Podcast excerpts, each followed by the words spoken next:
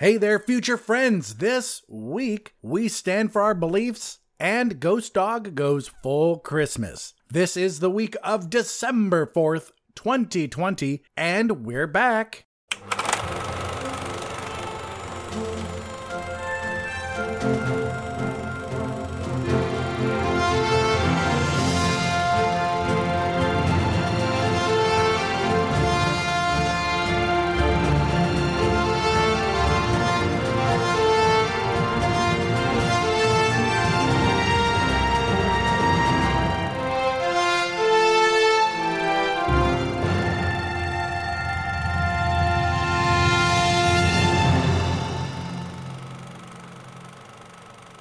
Right, everyone, welcome to the show and welcome back. I know it's been a while.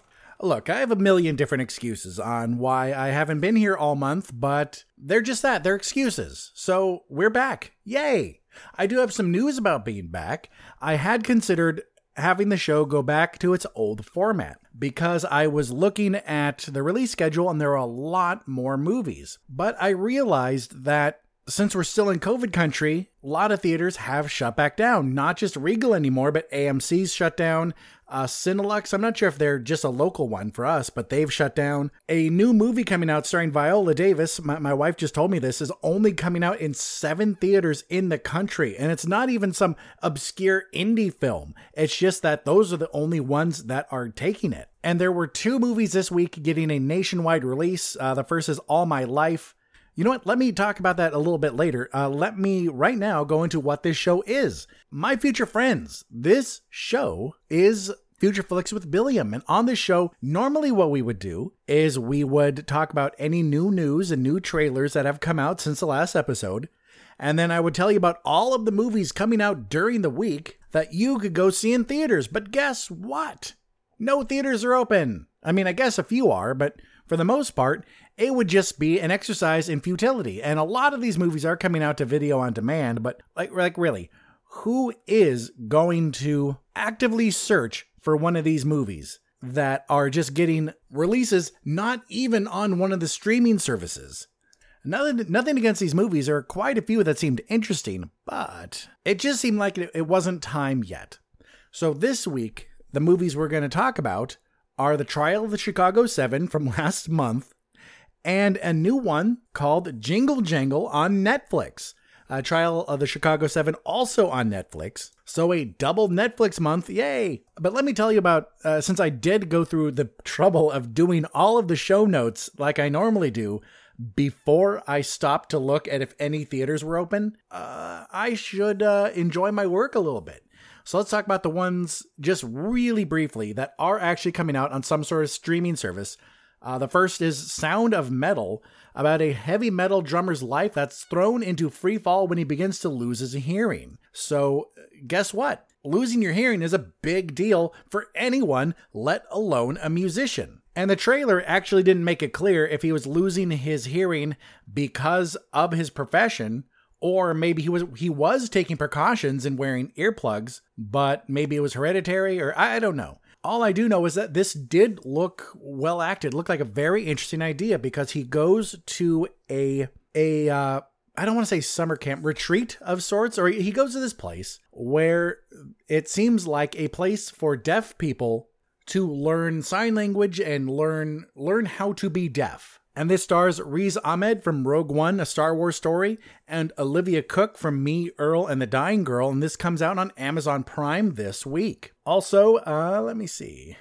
One I'm disappointed about because I kind of wanted to see it for the holiday season was a documentary called Dear Santa about Operation Santa, a program in the United States where letters that are sent to Santa, someone adopts that letter and gets the kid what they want. Uh, Netflix is getting a movie called Mank. This looks really good. This is a David Fincher movie, and I know he's hit or miss for a lot of people.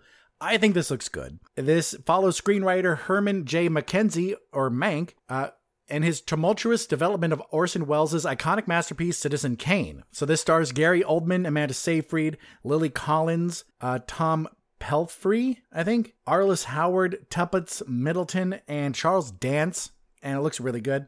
Uh, coming on Disney Plus, uh, we may even talk about this next week. We'll see. Godmothered is about a young and unskilled fairy godmother who ventures out onto her own to prove her worth by tracking down a young girl whose request was ignored. But guess what? That young girl is no longer young. She's now an adult. This stars Jillian Bell as the godmother, uh, Isla Fisher as the girl, Santiago Cabrera, Mary Elizabeth Ellis, June Squibb, and Jane Curtin and I, I, just have to talk about this. I just have to talk about this one movie.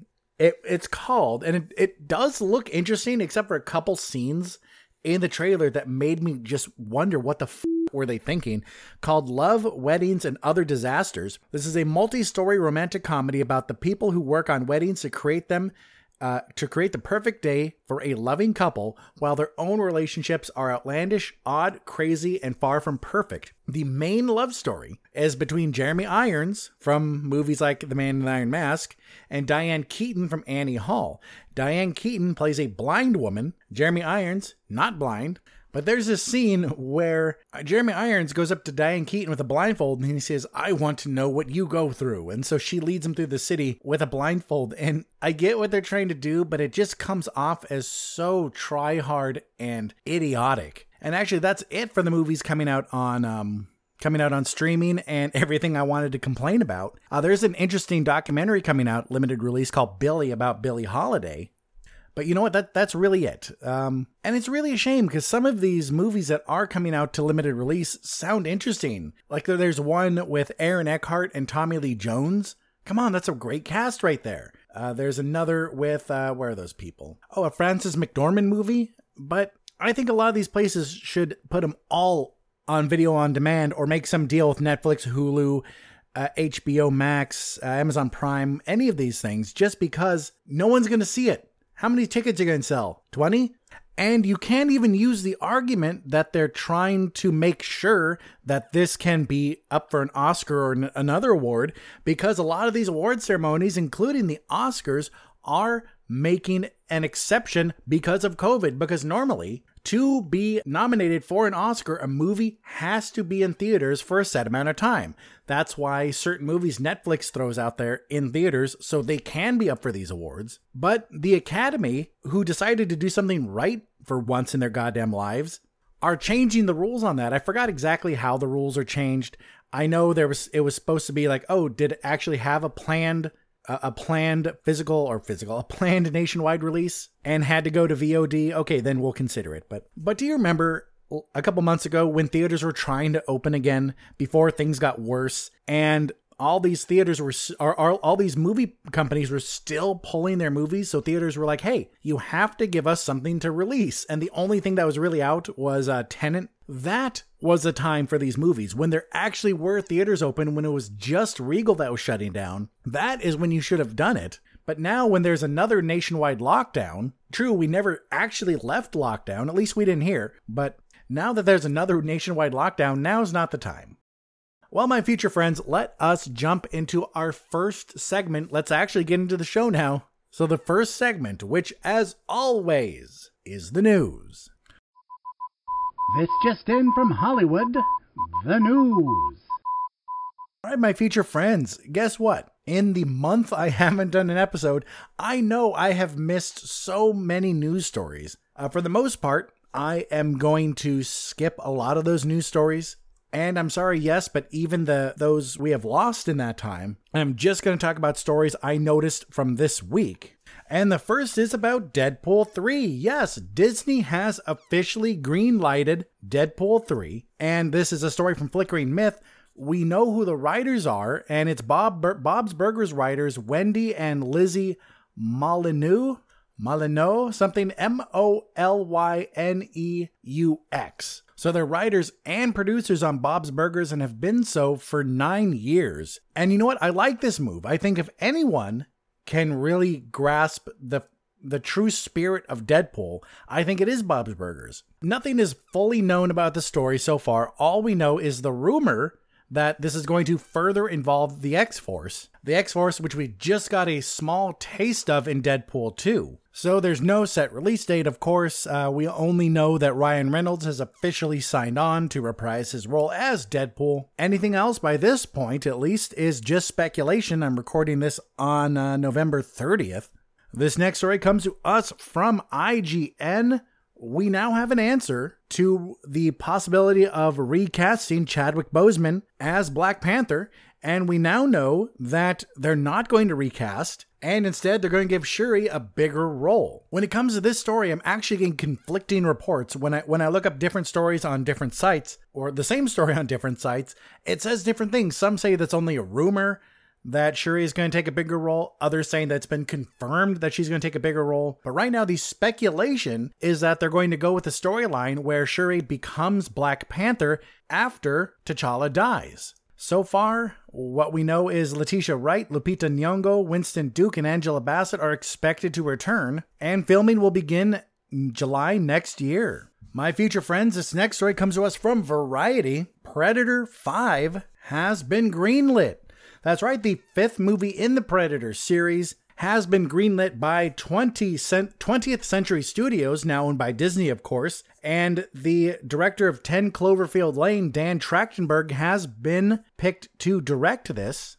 The writer is going to be Patrick Aison, A I S O N, who has written for TV on shows like Kingdom, Tom Clancy's Jack Ryan, and Treadstone. And my future friends, this next story comes to us from our friends at PC Invasion. If you heard rumors about a Tetris movie, you are right. There is going to be a Tetris movie coming out, but wait, just like the title of this article says, it's not as stupid as it sounds. So far, this is set to star Taron Egerton, but of course, that can change, of course.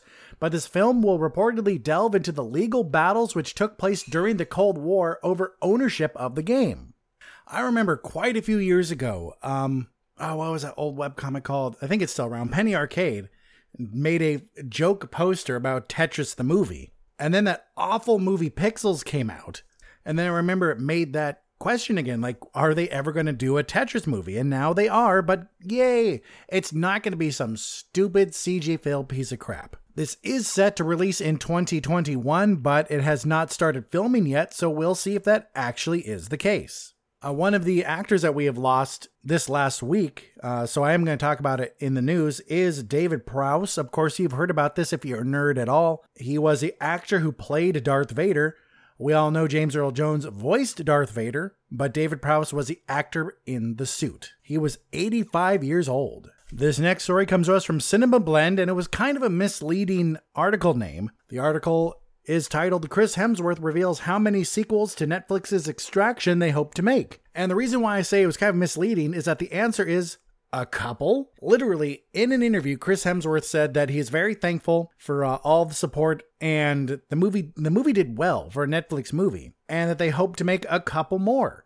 So there's no actual number, but hey, we know that if you did like Extraction, you can hold your breath for another movie. And my future friends, before I look for more news stories that just came out or anything that came out today, let me tell you about this last one. It's not really something I would normally talk about on the show, but I just want to say something in case you just happen to see the title and you don't read the article and you're like, oh no, maybe this is going to be bad. There is Spider Man 3 news, and it's called Frustrating Development and apparently it throws the movie into question. No, none of that. So apparently, the school in Georgia, I think, that some of the parts of the first two Spider Man movies were recorded in, apparently they got the okay, Marvel got the okay to to be in those schools again and to record in those schools again. The reason this was ever news was because the school district had put a ban on any movies using any of the schools until Marvel went, hey, here's some money. The school board went, yeah, okay, we'll take this money and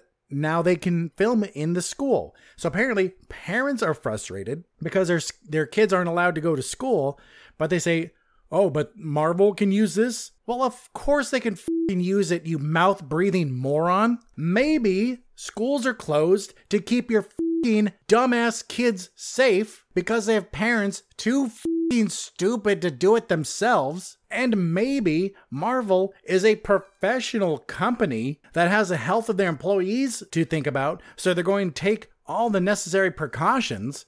Maybe that's the case. Maybe a bunch of working people on a movie set are different from your kids. All of you, my future friends, all of you were formerly kids at one point. I know this because that's how the world works. Tell me, if you were a kid, high school age, middle school age, it doesn't matter. If you were a school age kid now, do you think you would have kept your mask on all day? Or would it just be like breaking any other rule at school? You know how not to get caught, and that's how you do it. All right, my future friends, I didn't see anything else that jumped out at me in the news. As always, if I missed something, let me know. And any of the stories from last month you want to hear my opinion on or you think I should talk about, let me know that as well, and I will. Well, my future friends, it is time for the first break, and then we'll jump into everyone's favorite segment, so please stay tuned. Are you looking for a nerd podcast that touches on every walk of nerd culture? Well, look no further. Somewhat Nerdy Radio is the podcast for you. We cover nerd culture, news, new movie reviews, bad movie reviews, video games, comics, with sprinkles of nerdy nostalgia throughout. Somewhat Nerdy Radio is a flagship podcast of the Somewhat Nerdy Podcast Network. Find us on every podcast app or stream it on somewhatnerdy.com. Good journey, nerds. All right, welcome back to the show. And that's right, it is time for everyone's favorite segment, the trailer trove. All right, my future friends, we have the first trailer, or one of the first trailers. I think ones have come out before, but the first new trailer for Chaos Walking. This is a movie based on a series of books by author Patrick Ness, and it stars Tom Holland, Daisy Ridley, Mads Mikkelsen, Nick Jonas. I'm a sucker for Nick Jonas. Cynthia Erivo, David Oyelowo, Demian Bichir, and other people as well. But this is a dystopian world where there are no women and all living creatures can hear each other's thoughts in a stream of images, words, and sounds called noise with a capital N. All right, so the trailer made this look like a typical big budget adventure film. It, it, looks very typical of the genre. The premise, in my opinion, sounds pretty stupid, but here's the caveat to that.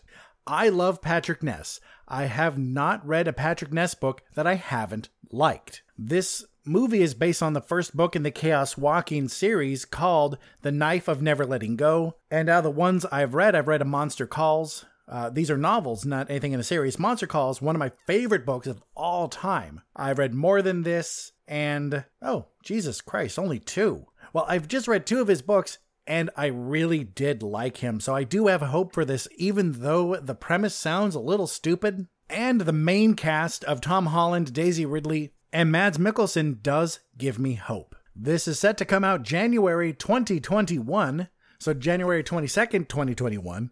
But, you know, we'll see if that actually happens because this is a long awaited release. It was supposed to come out this year. It's been pushed back two or three times already. And you know what? If theaters aren't open by the time this is ready, I would fully expect the studio to pull it and hold on to it until everything's fully back to normal. Though, if any theaters are open, like at least one or two of the major chains are open, then I think they should release it because I heard a lot of people saying when there were just like a couple chains open earlier before everything shut down again that theaters need to understand they have to take a hit and release movies anyway just to get life back into theaters, just to get people used to going to theaters again and to make everything better.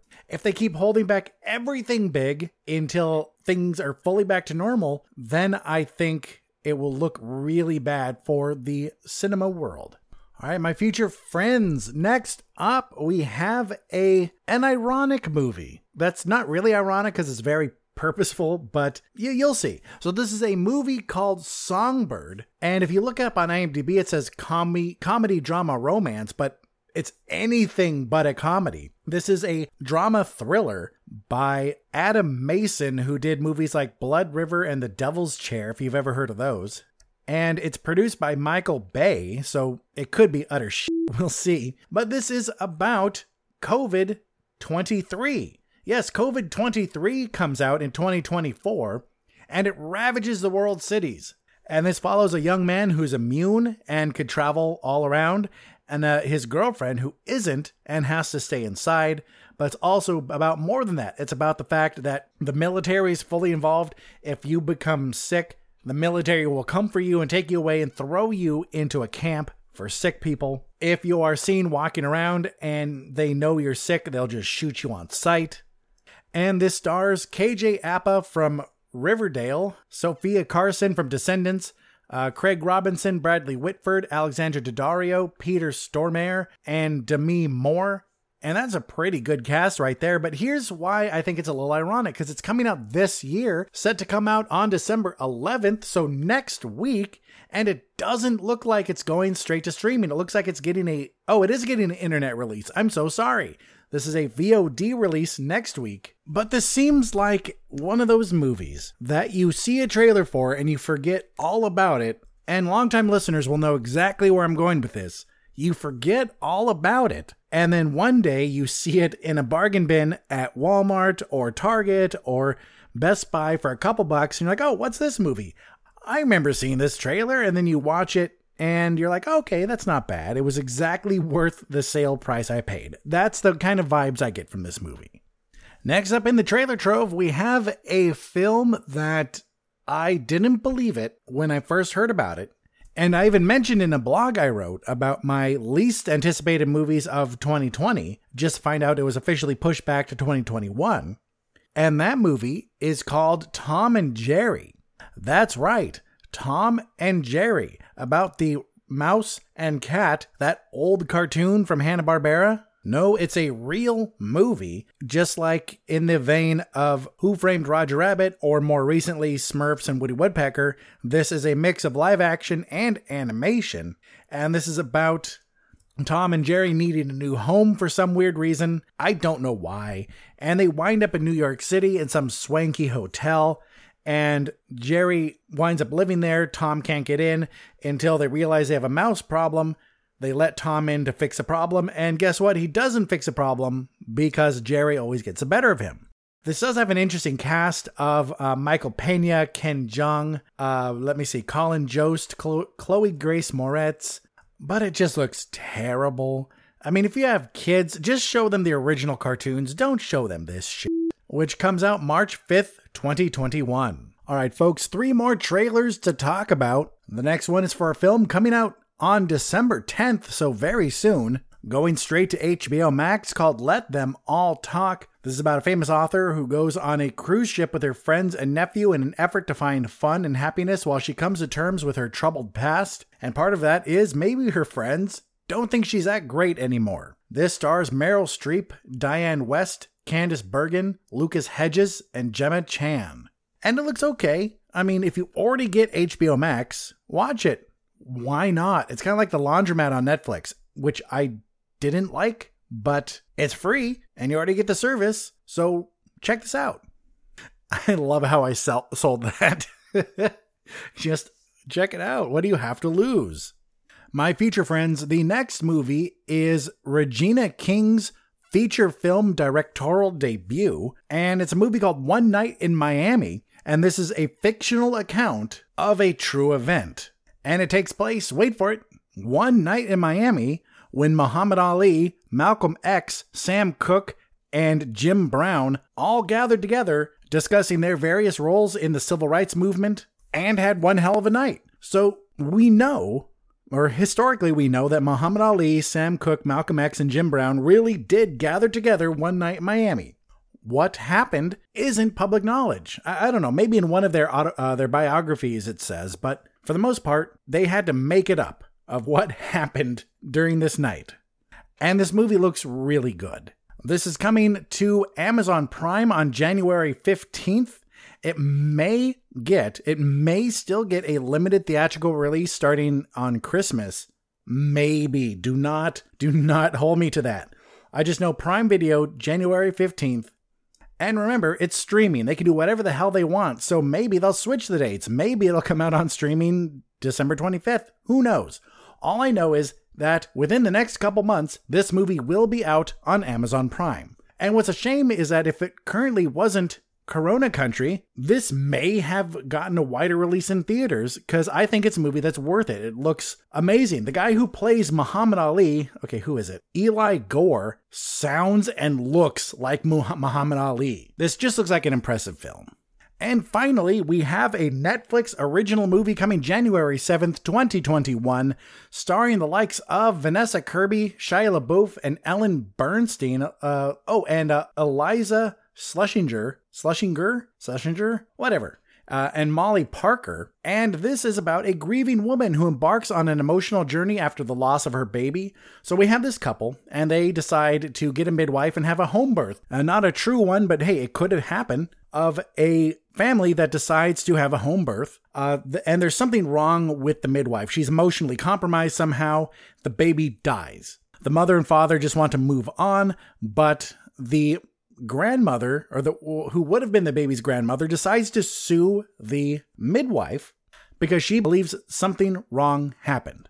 So we have this woman coming to terms with the loss of her baby, this husband dealing with the loss of his baby too, and what his wife is going through, and his own sadness.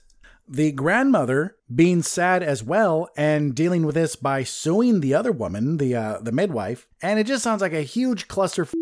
This looks like one of those well acted but terribly depressing films. And if you want to watch this, it comes out January 7th on Netflix.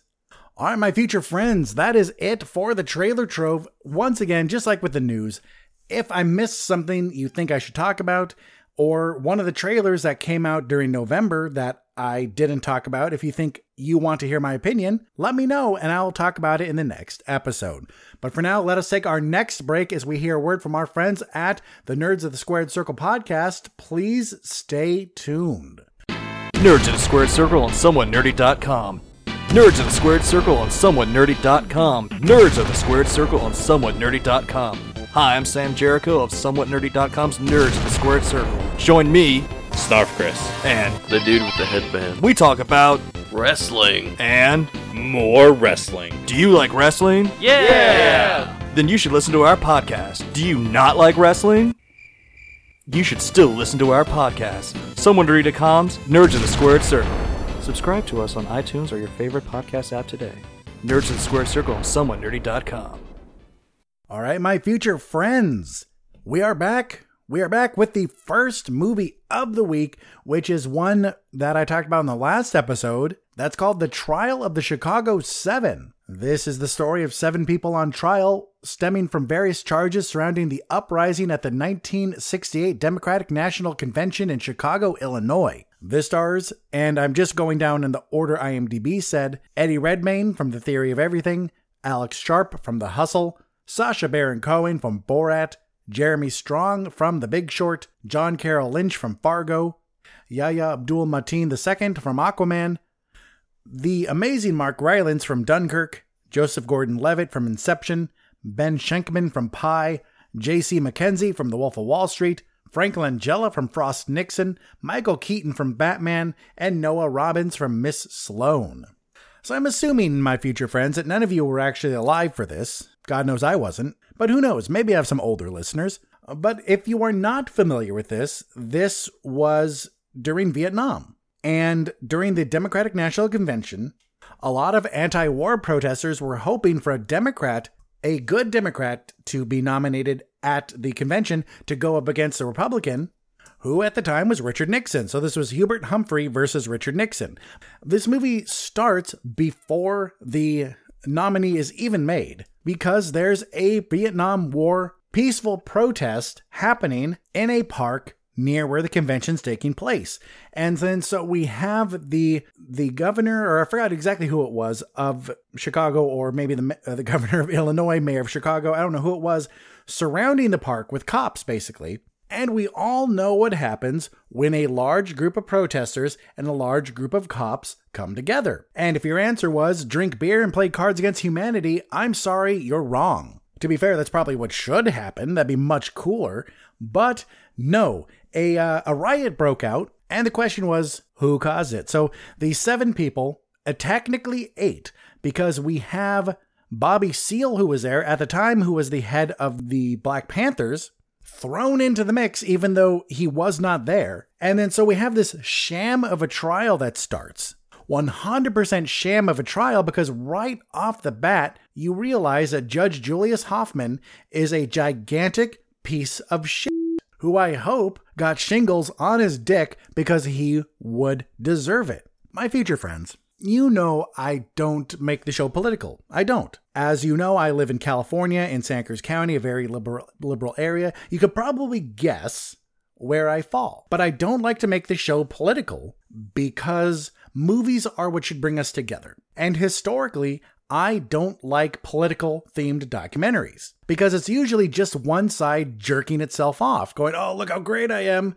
Here's the money shot. Oh, Hillary or, or Trump or who, I don't know, whoever the f it is at the time. But with the with movies like this, we have the benefit of history. We have the benefit of time passing, so more information come can come out, so we can look back on this with clear eyes because this isn't about Donald Trump or Joe Biden. This isn't about any of that stuff. What this is about is something that happened back in 1968. And now we know beyond the shadow of a doubt that the judge, Judge Julius Hoffman, was woefully unfair and biased towards the prosecution.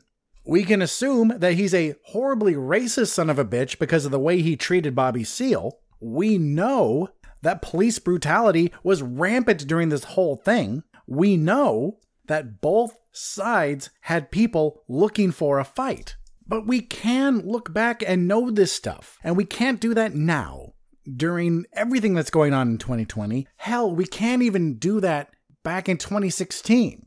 Unfortunately, to get a really clear view of things, we're going to we're going to have to wait and see how future generations look at it, just like this. So the question is this is written and directed by Aaron Sorkin. Did Aaron Sorkin have an agenda when he wrote and directed this? Yes, probably.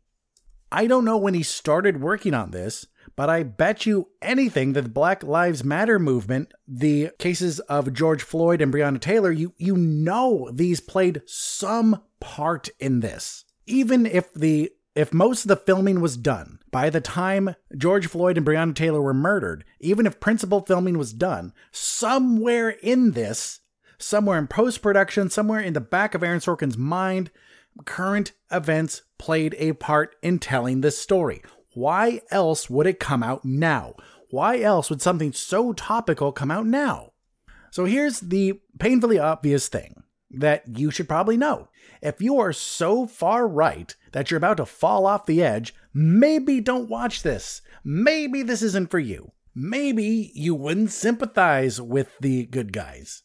But if you can sit back and watch this as a movie, if you can sit back and watch this as a piece of theatrical art. If you can do that, then watch this movie. This was good. I thought this was really well done. It was wonderfully acted. I think it was put together quite well. The order of the scenes, the flashbacks, how everything happened made so much sense. Aaron Sorkin is a master of what he does. And because we know the name Aaron Sorkin, this could be very easy for you. You could hate him because you don't like his style, and that's perfectly fine don't watch this. You could love him because you watched West Wing and you loved that shit.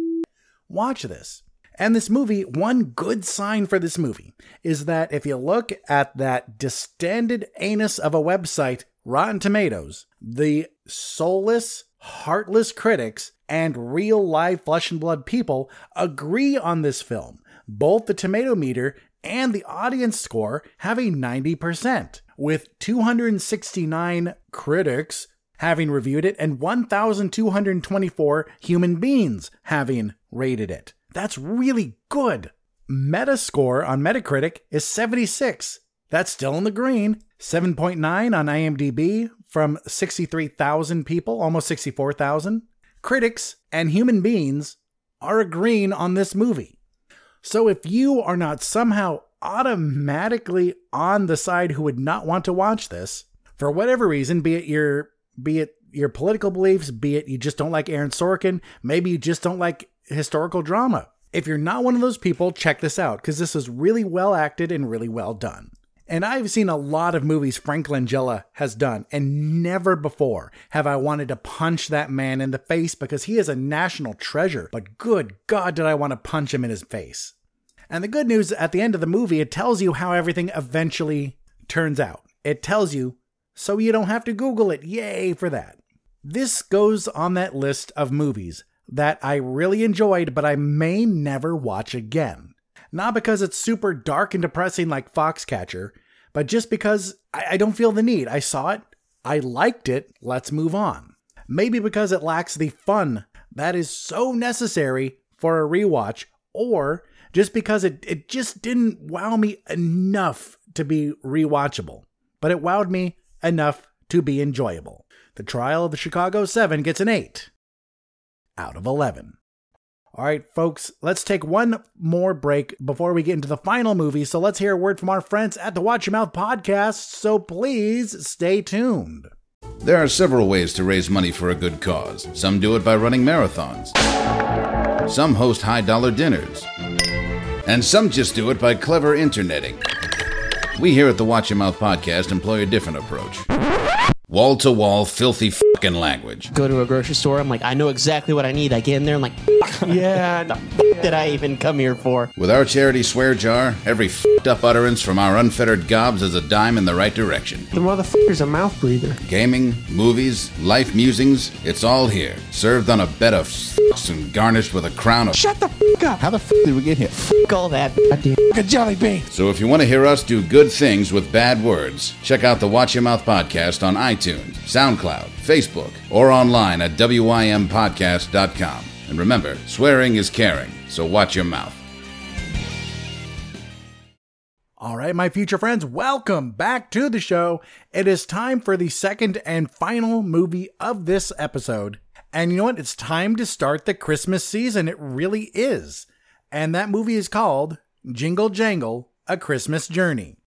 An eccentric toy maker loses his spark, and it's up to his adventurous granddaughter to help him bring the magic back. This stars Forest Whitaker from The Last King of Scotland, newcomer Madalen Mills, Keegan Michael Key from Keanu, Phylicia Rashad from The Cosby Show, Anika Noni Rose, who's the voice of Tiana in The Princess and the Frog, Justin Cornwell from Training Day, the TV show, Hugh Bonneville from Downton Abbey, and featuring the voice of Ricky Martin. So, quick note about Anika Noni Rose, I picked Princess and the Frog, even though you never see her in it, just because that, that's her most popular thing. And I haven't seen the other movies she's known for, so I really don't know what a prominent role she is in that. So I thought I'd be safe. And yes, it is Christmas time already. And let's be honest. In years past, when people started getting stoked for Christmas in late November, even really early December, others would have a fit. Because let's let's be honest, there are a bunch of haters out there who are like, "Hey, you are trying to celebrate a holiday early. I don't like that, so you shouldn't do it. So I'm going to bitch about it. But this year, it seems like we're all on the same page. It seems like, yes, 2020 has sucked donkey balls. So it's okay that Christmas is starting early. It's okay that Christmas is going to be something that's going on the whole month because when we put up a bunch of our Christmas products at work, no one said a thing. Normally, some customer feels the need to stop and go, It's too early for that. I'm a sack of shit. But this year, no one did it. Also, this year, I've already been driving around and seen Christmas decorations up. I saw them up before December started. People have already been watching Christmas movies, and it's because we need it. We need this joyous season. So Anne and I jumped right into it. And let's be honest, even without 2020, I know my wife would have wanted to jump right into it anyway, and I would have been game because it's a great season. I love it. I love the movies, I love the cheer, I love the decorations. And when I was younger, I was always disappointed because my family would put up the decorations like one or two weeks before Christmas, two if I was lucky, and then take it down before January. Anne and I just started watching a TV show called Merry Happy Whatever. It's the one starring uh, Dennis Quaid. And let's be honest, in this day, Dennis Quaid is the better of the Quaids. But the reason I bring the show up is because in this show, it's a couple a day or two before Christmas, and then the guy's the guy, uh, his character's name is Don, is putting up the decorations because he says his wife had it one way: you put the decorations up before right before Christmas, you take them down right after. And I would hate that And apparently that is a thing people do, and it blows my mind. It blows my mind. How can you live like that? What sort of tiny Grinch heart do you have? Okay, if it's like a money thing, you can't afford it and you're saving up for decorations in a tree, that I understand. I can fully understand that. But but anything else, I'm just like, no, I, I don't get it. Okay, anyway, let's talk about Jingle Jangle. Jingle Jangle is about a woman, or a, a young woman, I mean, a girl named what's her name? Journey. Oh, that's right. Her name is Journey. And way back when, uh, when her mother was still a little girl, her father, Jeronicus Jangle, the greatest inventor and wonderful toy maker, got ripped off by his assistant, Gustafson. Gustafson sees the opportunity to steal a brand new, groundbreaking toy that Jeronicus has made, steal his book of inventions, and run off. Jeronicus is then just grief stricken. He can't believe it and he loses his gift. He can't come up with any other new ideas. And he also can't prove that Gustafson stole the stole the work. So Jeronicus's life takes a huge downturn. They can't pay the rent anymore. They're having to sell things off. All the while, his former assistant Gustafson becomes the new biggest toy maker, becomes filthy rich, because each year he is releasing one design from Jeronicus's uh, book. And then we find out that Jeronicus's wife Joanne dies, and he doesn't think he can be a good father anymore, so he sends his daughter away. Or he doesn't send his daughter away, she leaves. She finally uh, gets enough money and she leaves because he just says, you know, I can't be a father to you. I'm terrible. I'm not worth anything. And then we fast forward years later until she now has a kid of her own. Her kid is brilliant is just like her father, just as brilliant as her father. And Jeronicus sends a letter saying, Hey, I want to get to know my granddaughter. Why don't you send her down here for a little bit before Christmas? You can come pick her up Christmas Day and I'll get to know her. And that's how everything starts because we learn that Gustafson has run out of ideas from the book he stole from Jeronicus. So he needs a new idea. So he's trying to think. He's like, ah, I, I bet Jeronicus has has an idea somewhere. So he starts spying on him and learns that journey is onto something. Journey has found an old invention not of jeronicus's but of her mother jo- not joanne above of her mother jessica. And that's how everything spirals uh, kind of out of control. It's not not too chaotic but that's really where the adventure starts. And there's something i didn't know about this movie until we started watching it and it's that it's a musical. It's a musical that is produced by the amazing John Legend. Because the songs are, are pretty good, because that's that's the big question we have when we talk about a musical is how memorable are the songs? Or not just memorable, but how much how much do you actually like them? How how do they make you feel? Because let's be honest, older plays, older musicals have an advantage because their songs are already famous. So that's why I take something groundbreaking like Hamilton, like Avenue Q, like Dear Evan Hansen to blow up. And unfortunately, Jingle Jangle isn't going to blow up. But it doesn't have to because it's a fun Christmas movie. We don't watch Christmas movies because they're amazing pieces of art. At least I don't, and I hope you don't because your list is probably very small if that's what you do. But we watch movies during the holiday because they help put us in the Christmas spirit because they make us smile. The good news is that Jingle Jangle Christmas Journey is actually good. Compared to a lot of the Christmas movies out there, I would say it's much better quality. And, then I also recently just watched the two Princess Switch movies, which are also on Netflix. Uh, Vanessa Hudgens starring Christmas films. I liked those films. They made me smile. They were cute, but they were not good films. They were just fun. They were enjoyable. They made me think of the Christmas season because both of those films are very Christmassy. It never lets you forget that it's Christmas. Jingle Jangle is a better quality movie. It has a bonus of being a new and original musical, and it is very Christmassy. The, the Christmas spirit is everywhere in the film. Mainly because Journey it kind of embodies it while she tries to work on melting Jeronicus's frozen heart. And I do have to say, uh, a week or two after watching that film, I can't remember. I-, I can't remember many of the songs. I only remember two songs, and even then, I can't remember many of the words because, let's be honest, I just watched it once. But the two songs that I remember fondly and I liked were first Gustafson's song sung by Keegan Michael Key, and then Journey's one of Journey's solos which was well done because she's also a good singer. Because let's be honest, when when we have kids singing in movies, there are two types. They're the types that are actually good, and then the types that bank on you going, aw, what a cute kid, and focusing on that instead of the fact that they're kind of not great singers. Madalen Mills is a good singer. The cast of this film was also very good. Forest Whitaker is just amazing. I love me some Forest Whitaker. If you haven't watched Ghost Dog, do yourself a favor, watch Ghost Dog. Keegan Michael Key, I think he's just minutes away from exploding because he's been in a lot of great things. He's been in a lot of memorable things. And I think it's just a matter of time before he becomes a true A-lister. And then we also have in this a really good supporting cast, including Lisa Davina Phillip, who um, hasn't really done much, but she was really good. She just added a bunch of joy to everything. And then Ricky Martin, who does the voice of Don Juan Diego, the toy, the groundbreaking toy that Dronicus makes, but he he's also alive somehow. He has like artificial intelligence, I guess, without being a computer. And he's the one that convinces Gustafson to steal him and the book and helps him become a multimillionaire. There's so many elements of this movie that could have gotten old really fast, but they didn't. I think the movie was paced well. I think they did everything quite well, especially considering that's a Christmas movie where we're going to be a little more forgiving about it, at least me. And I hope you are too. I hope you're more forgiving of Christmas movies. So at the end of the day, what we have is a movie that I hope goes on your future Christmas list. Something that can be watched every year because it's good, it's very seasonal, it's very uplifting. It's a it's a it is a catchy musical even though I can only remember two songs, but I did really like those songs. It's a good family movie. It is rated PG. There's there's not much that I wouldn't show to a kid any age. In fact, I can't think of any reason why a kid of any age could watch this. I just think it's PG because there's some action in it. And if you ever want to know how much bullshit the rate the MPAA rating system is, just watch that episode of Adam Ruins Everything where he talks about it, where it's really just kind of a guess. There, it, there really are no hard rules. Despite what people think they know of, like, oh, a PG 13 movie can just say once. But anyway, a PG movie, fun for the whole family.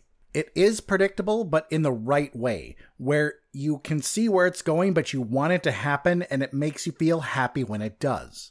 Like I already t- mentioned, the Princess Switch movies, I knew how those both were going to end. It's pretty obvious where they were going. But I liked it. I liked where it was going. I liked the romance. I liked the cuteness of everything. It really worked. It's like Home Alone. Or what's another one? Elf.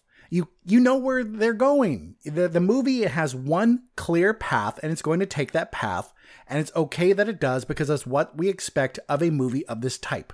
And what I also notice about this movie, it, it, probably won't happen, but it seems like it was also made so it could easily be a stage play. It could easily be a, a stage play with just like three or four set changes. Dronicus's house, Gustafson's lab, outside somewhere, some random place where you can have all these middle scenes take place, and then Dronicus's workshop. That's all you would really need. But by this point, it's obvious I'm, I'm just rambling, but I, I enjoyed this. I really did. I think every one of you should have a massive list of Christmas movies you want to watch. I think it's okay to, once December starts, or hell, once Thanksgiving ends, to start watching them. You could even do it scientifically with sarcastic air quotes and put movies like The Holiday in the very front, where it takes place around Christmas, but it's not super Christmassy, and end with something that's Christmas straight up the ass, like Elf or Home Alone, Miracle on 34th Street.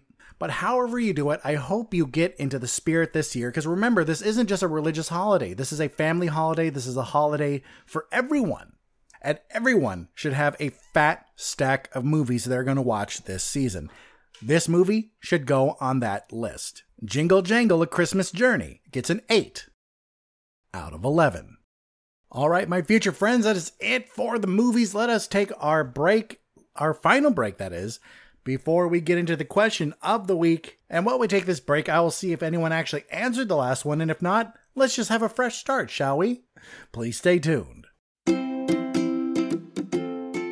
Hi, I'm Lisa. And I'm Robbie, and we host a show called We're, We're doing, doing fine. fine. We're friends from across the ocean. I'm from Scotland. And I'm from California. Join us every week as we chat about biscuits. You mean cookies? Brexit. Whatever's going on here, who knows? Almost dying. Why we're single popular culture, and basically everything and anything that can distract us from this postmodern hellscape we're all living in because we're, we're doing, doing fine.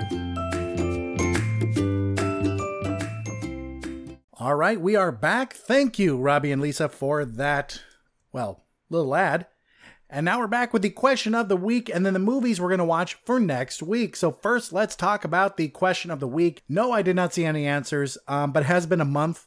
So, Brian Q, Frat Matt, Critter, uh, the three usuals who answer my questions. If you did answer and I missed it, at least this time I have an excuse. It's been a month and um, I really should take note of when questions are answered once it happens, but guess what? I don't do that yet. Yay. So if you did, just just send me a gentle reminder.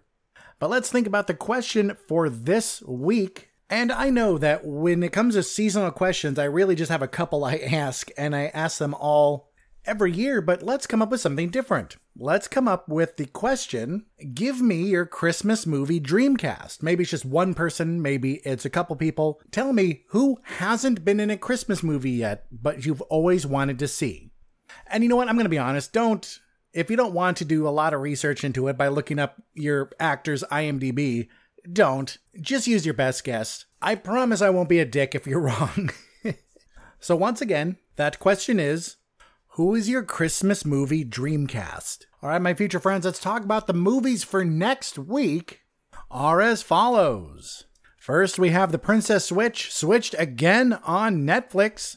And I will talk about the first Princess Switch movie before that, too. And then The Happiest Season. The Happiest Season is a brand new one on Hulu, starring Kristen Stewart, Mackenzie Davis. More importantly, Dan Levy, also Mary Steenburgen, Victor Garber, Alison Brie. It's, it's a good cast, and uh, directed and written by Clea Duvall.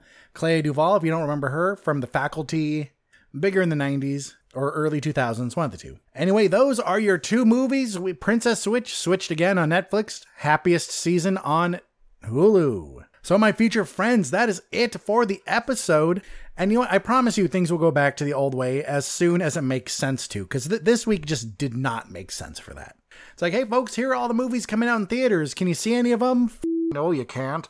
But seriously, this time, really, here we go with the closing housekeeping. You can find me on Apple Podcasts, SoundCloud, Spotify, Stitcher, Google Play, and any podcast app as well as the Somewhat Nerdy website. That is somewhatnerdy.com. I would really appreciate it if you take a few minutes out of your day to give the podcast a rating.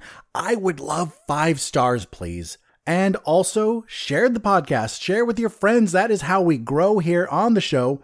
And then how do you reach me? That is a great question. You can leave a comment for me on the Somewhat Nerdy website or Facebook page. You can leave a comment on SoundCloud. You can hit me up on Twitter or Instagram at BilliamSWN.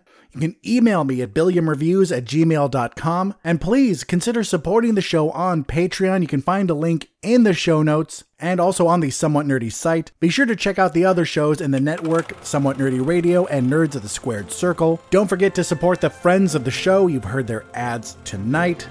Please check out my personal blog, billiamthenerd.com. And then finally, my dear friends, my dear, dear listeners, my future friends, please remember that no matter where life takes you, no matter what your week has in store, just take some time to catch a flick. I'm Billiam from Somewhat Nerdy signing off, and I'll see you in the future.